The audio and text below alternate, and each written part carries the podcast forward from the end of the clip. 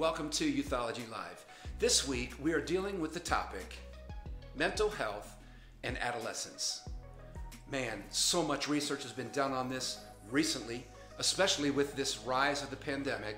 And so we're going to talk a little bit about the problem that exists, but we're going to spend more time. I'm going to give you four practical ways that we can combat against this rising uh, mental health crisis with our teenagers.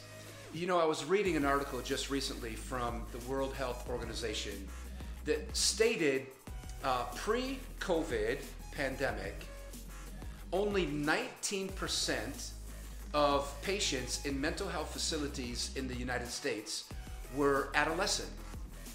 19% adolescent patients in uh, uh, mental health facilities in America. Since COVID, post COVID pandemic, we've seen that rise to 39% of uh, adolescent uh, percentage in mental health facilities. More than doubled. So we know the problem exists. We can see it, we can feel it, we're experiencing it on a regular basis. But what do we do about that? We know that now, uh, rising from fifth or sixth globally in adolescent uh, death cases is now suicide, moving from fifth, sixth, depending on the study you read, to now second or even third. Okay, so when you look at this rise in in even suicide caused from depression and uh, unstable mental health, I'm, I'm sure other things too, but what we're seeing is post COVID this rise in mental health flags that are going up. And it really concerns me. And so I want to spend some time this week talking about this. One of the uh, surveys that I just read um, from um, the Allstate Foundation talked about um, how students feel stressed, nervous, and um, uncertain about the school situation. Now we know that in America, um, schools are pretty much on lockdown. Some are in hybrid. Some um, have very little attendance, maybe by last name, eh, you know, two days a week or whatever. But there's basically a national lockdown in education in America, in in-person education. As a professor, we have handled that at the university level quite well, and to to give students that option of the hybrid uh, you know, online or in, uh, seated instruction. And most of my students are choosing the seated instruction, right? There, there's no replacement for that. We know that. But when you get move into uh, the, our public schools here in America, and even uh, the the stress and the pressure that's on some of our private schools by the government to close, now we have this uh, year-long problem that is starting to show research of rising mental health issues. So, what do we do? I think there are two things first that that that we see uh, rising mental health uh, bring a gap. Okay, the first one is the socialization gap.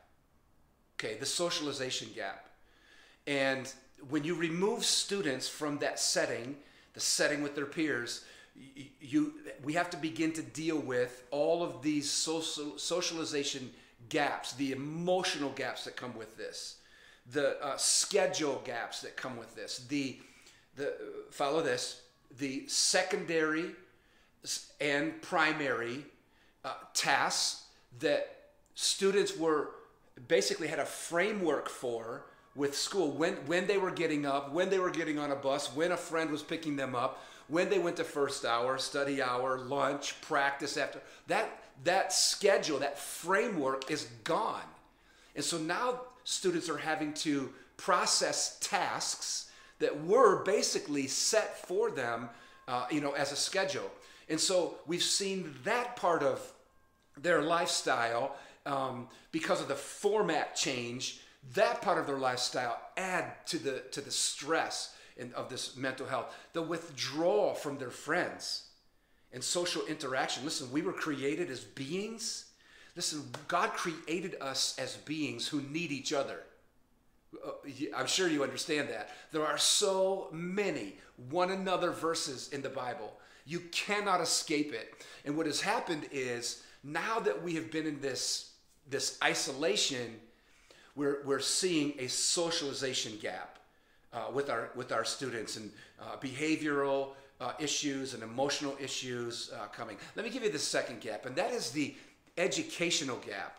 Oh my! Listen, the educational gap in America is uh, is is considerable because now, as a parent or a coach, now as a youth leader, it's not so easy to see the educational gap that's there with our students missing. You know, we might think everything's okay and they're just growing up and they're, they're another year older, but what about the, the, the gap in language? What about this um, stop in learning terminology and dates and history and procedures and problems, pro- problem solving? All of this stuff that um, that takes place in a seated instruction. You know, add in this in this educational gap, you add this uh, loss of um, resources at home, right? Parents who are like, man, I don't even know what to do, right? Maybe students have been online and they've gone through this, the uh, you know the Zoom classes, the, the the Google Hangouts, and all of that, and now they're finished and they're. Anybody else have uh, have this online fatigue. oh my, online fatigue. And now it's hit the home, and parents don't have the resources to teach. And so, what do we do, right? That's the problem. Sorry to depress you, but what do we do? Listen, these should be the best days of a teenager's life.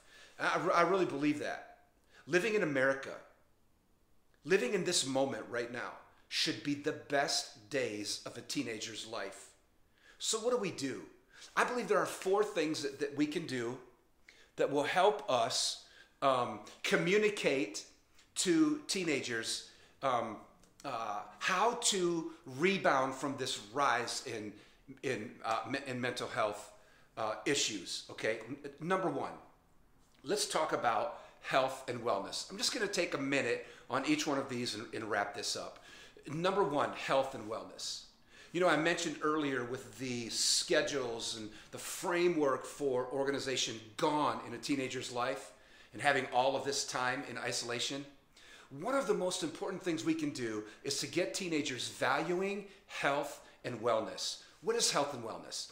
It, it might be physical, it might be mental, it might be social interaction. It could be sleep or uh, uh, nutrition, how well they're eating, uh, you, you know, adding that kind of um, routine to their life, um, exercising, walking, biking.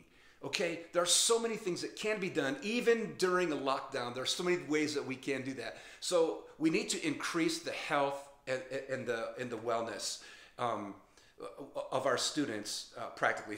The second thing, and man, this this one is maybe a little more difficult to do, but it's emotional intelligence. Wow. You know, we place so much emphasis on informational intelligence, like the informational quotient, you know, our I quotient, our intelligence quotient, that information. We put so much emphasis on that. But what about our EQ? What about our, our emotional intelligence, that EI? You know, how, how we handle our emotions in any given setting how we problem solve, how we respond to things that happen in society. There are ways that there are things that we can do to uh, increase. Listen, there are things that we can do to increase resilience. Okay, um, communication, um, uh, problem solving, or resolution. There are things that we can do to increase those. Things like um, reading stories with our kids and having them repeat those to us and problem solving in a story. Wow, what went wrong here? You know, and it, what it does is it gets students to realize I am part of the solution, right? That emotional intel. Listen, communication is so important to emotional intelligence and emotional strength. Okay, um, let me give you another one. Another way to combat this rise, uh, this out of control rising mental health in adolescence, and that is the importance of family. I don't know that any of us, any of us, understood the, the kind of disintegration that the family was going to be going through in this moment. Like I can remember saying things like, "Listen, this is this is going to be great."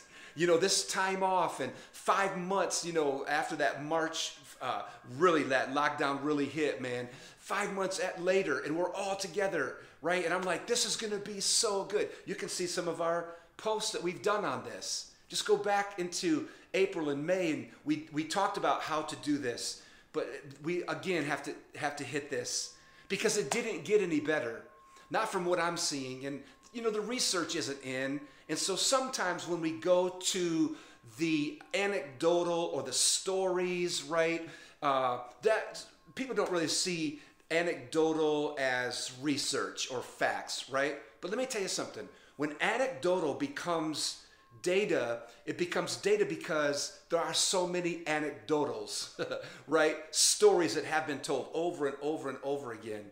And so, what we have to do is we have to create a, a, a stronger family unit. We are not just raising a fatherless generation anymore. We are not just raising a motherless generation anymore. We are not just raising a fatherless or a motherless generation anymore. We are raising a fatherless, motherless, and siblingless generation. That family structure is gone. And so we need to bring back the family table, conversation at the meal. We need to bring back family devotions and prayer time, even if it's just praying with your kids every night before they go to bed. There are so many little things that we can do to add to this the structure and the health of our families. Because hear me, these these simple little things that we're talking about, you know, the, the health and the wellness, and the, and the emotional strength and emotional, you know, quotient, the emotional um, intelligence, that, that's great. Family is where they're living. This is, this, is the, this is the place, the setting where they are the most. And so we've got to increase the, the health of our, of our families. Uh, I, I'm sure you understand that. Let me give you the last one, okay? And that is simply a Sabbath. Yeah, a Sabbath, a rest. Oh man, I, I wish I wish we could really unpack the importance of the Sabbath because God knew what he was talking about when he called us to a Sabbath. God knew what he was talking about when he said, Six days you shall work, and one day you shall rest. It's a powerful read in Exodus chapter 20.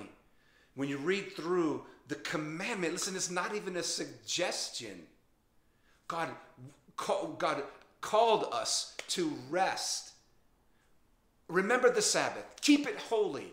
And, and, and I really believe that, we, you know we've done? We've done with our teenagers? We've said to them, you know, with, by the way we think and the way we do things uh, uh, in our society today, we've said to them that busyness is production. And it's really not. And so we have to, we have to learn to increase the uh, the rest in our lives and, and, and, to find space for it. You know, maybe it's something like taking the mornings and not having, uh, you know, the phones on, or maybe it's at night at the table, you know, or maybe it's every Friday, you know, you fast every, uh, social media every Friday. I don't know. There are creative ways that we can do that. You know, one of the things you could do is on Sunday when you go to church, you know, most of you that go to church, that go to church. yeah, okay. Uh, listen, take the afternoon and and sit and talk with the kids and in, in between games, you know, or homework and all of that. Um, spend one-on-ones with the kids on Sundays. You know, they're uh, take an evening at home where it's it's just rest, where there's no TV, there's nothing, and there's silence in the home. Man, it's so important to do that. Listen, I hope this was a help. Hope this was helpful. You know where to follow us. Go to all the socials, and you can join us um, on all the socials. You can read this at youthology.com. You can watch this at YouTube. You can listen to this on the iTunes podcast, or you can just follow us on socials and get little uh, little uh, uh, bites of this and all of the the um, highlights of these moments for uh, for Youthology Live every week. So again, thank you for joining.